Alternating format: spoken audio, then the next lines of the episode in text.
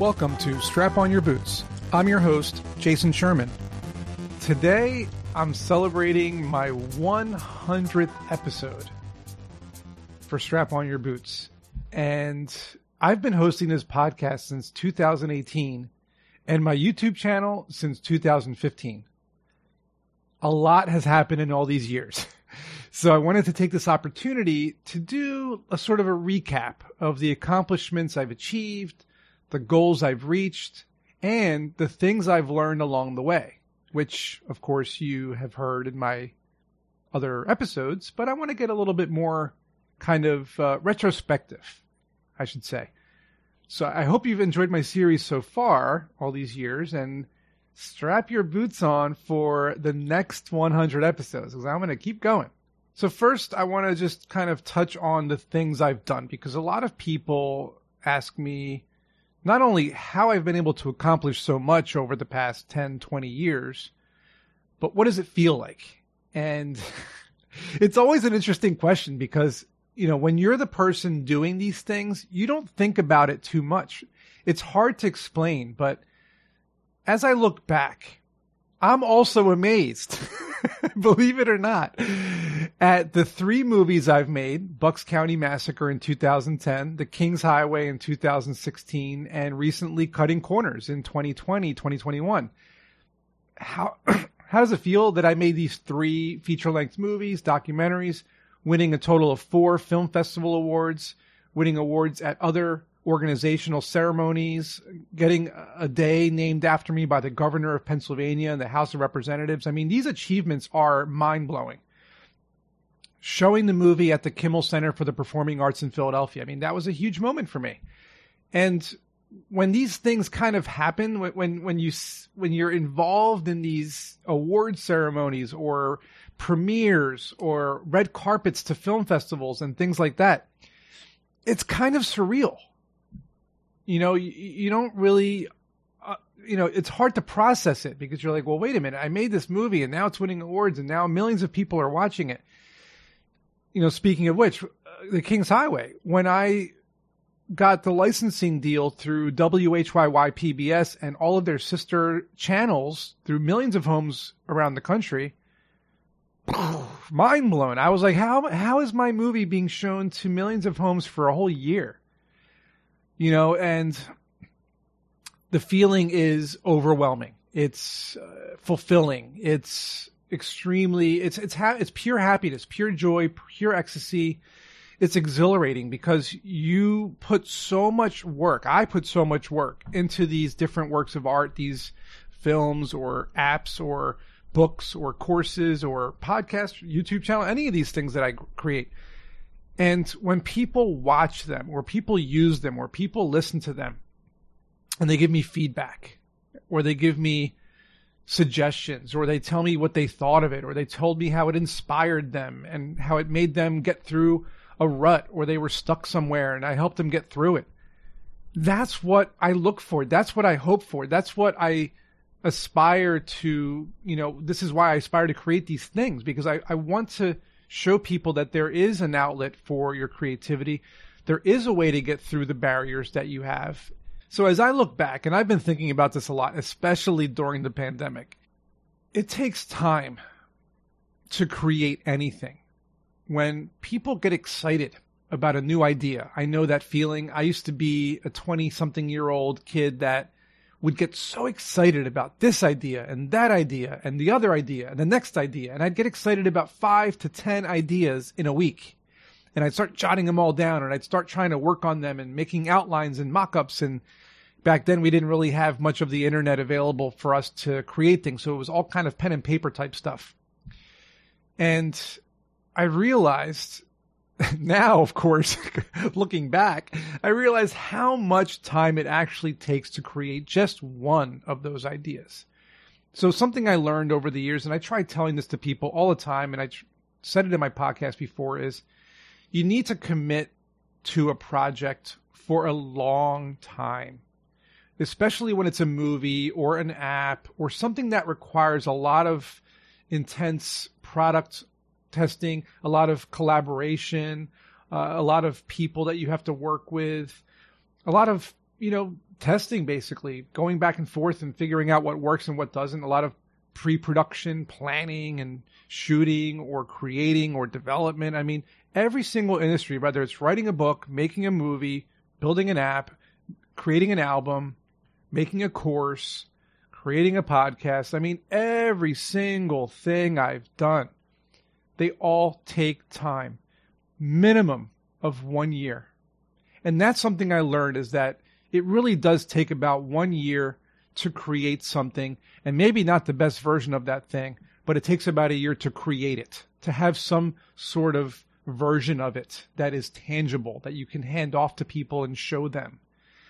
So if I could go back in time and tell my 20 year old self some advice, I would tell that kid, hey man, whatever ideas you have, pick the best one and focus on that one idea for a year and do that every single year after that. Because I didn't do that.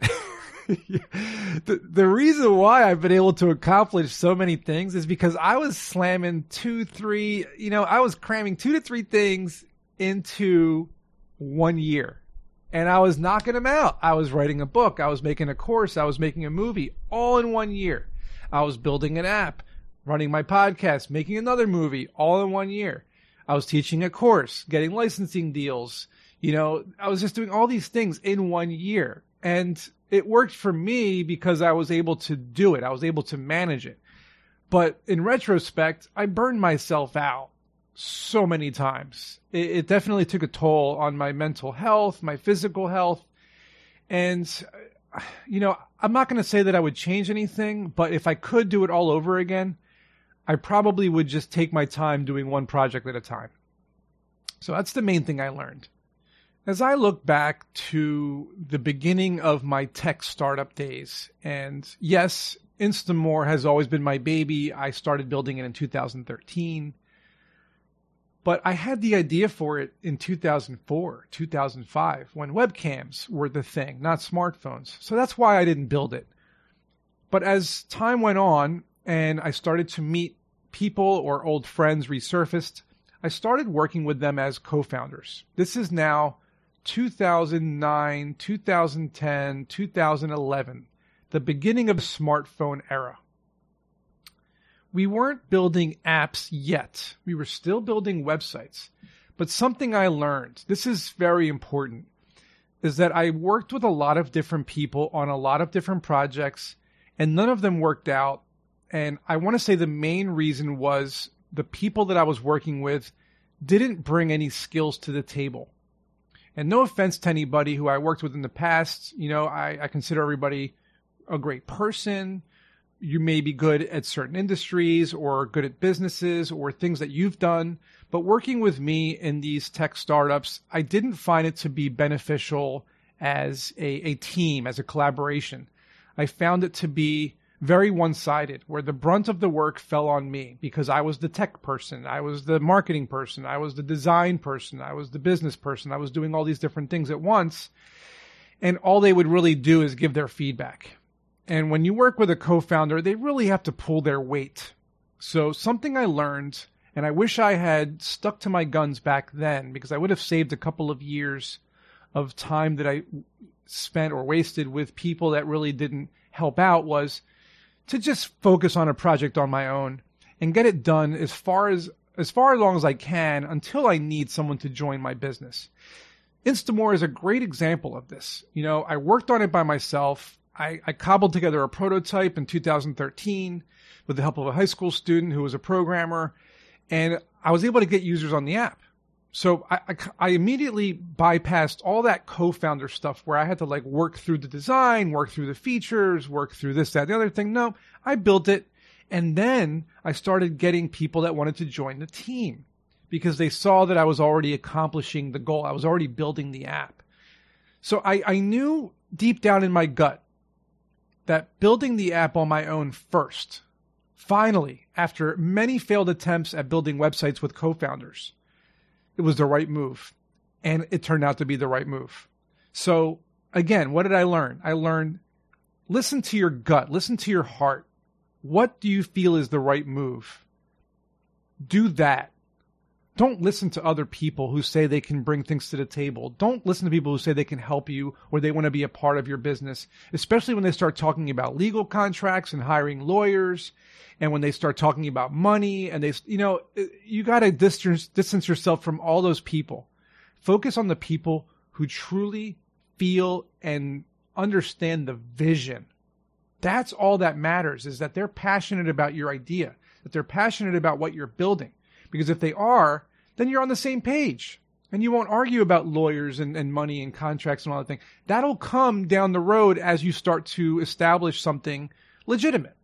And the thing is, even after building Instamour, even after raising money for the business, even after getting almost 500,000 users for the company in the mid 2010s, it was around 2014, 15, 16, that, that range, we still struggled to gain critical mass which made me realize well, wait a minute. Even with a killer app, funding, a fantastic team, graduating an accelerator, getting in the news constantly, it's still really, really, really hard to get to make your app go viral, like everybody says. I want to go viral.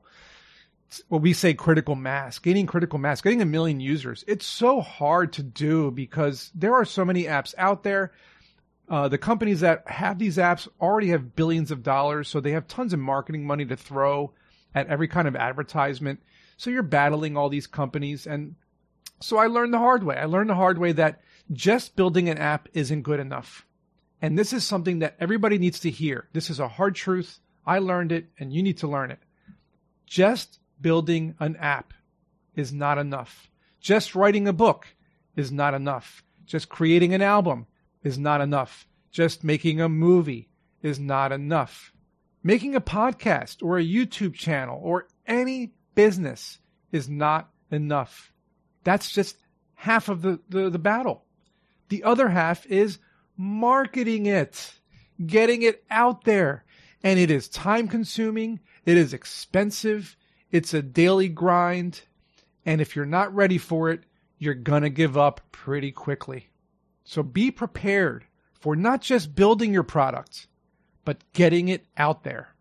And one of the main things that I realize really made me feel like what I've been doing all this time was worth it was giving my knowledge to people. So this podcast, my YouTube channel, my book, Strap on Your Boots, my course, Startup Essentials, all of the offerings I have online for people to listen to, to watch, to learn, I realized none of this matters if you don't give back. Pay it forward. Give your knowledge to people. Help people, mentor people. If people ask you questions, answer them. People reach out to me all the time with, I need help on this idea. What do you think of this app idea? I'm trying to write a book. What do I do? I'm trying to make a course. What do I do? I want to make a movie. How do I make it? You know, a million questions I get from people all the time and I'm constantly helping them in any way that I can. I usually say, listen to my podcast, watch my YouTube channel, buy my book, take my course. I even give out free codes. If you want a free code to my course, let me know. I'll give you a free code. You can take the course for free. I don't mind because again, it's all about helping people, right? It's all about giving my knowledge to people so that it's not just in my head. It's so that you can use it too to succeed in your projects. And that's the main thing I learned in all these years is sure, it's fantastic, it's fulfilling, it's incredible, it's exhilarating to reach all these amazing goals and accomplish all these achievements. But without people around you to share those achievements and to share that knowledge and to also exceed their expectations and to, you know, reach the goals that they have, then who cares? you know? So don't be selfish. You know, put yourself out there, be a mentor, it's not all about you, it's about everybody else. The world needs us as much as possible, especially now with a pandemic and a war and climate change and all the issues we have. We have to spread positivity as much as possible. And I just want to say one last thing. It has been a true honor for me to have you, the listener, check me out every week and listen to my episodes and share me online. And I really want to say from the bottom of my heart, I truly appreciate the support I've gotten from everybody. So thank you so much for making my podcast and my YouTube channel, all my services, all my offerings a reality by promoting them for me and telling people about them. It really means a lot to me. And that's pretty much it. That's my retrospect for the past 10, 20 years. And hopefully you have a passion in something. Hopefully you can achieve some goals that you have set for yourself. You know, I'm always here to help you. So reach out. I always respond to comments or emails or social media comments or anything that you send me. I respond because I'm there for you. And as always, I will see you in the next episode, episode 101. Can't believe I'm saying it. Hope you enjoyed the episode. If you learned something today, please support this podcast by subscribing to it, sharing it with your friends, and leaving a five star review. You can learn more about me at jasonsherman.org, where you'll find information about my book, also called Strap On Your Boots, available on Amazon, as well as my course called Startup Essentials on Udemy or Skillshare. I'll see you in next week's episode.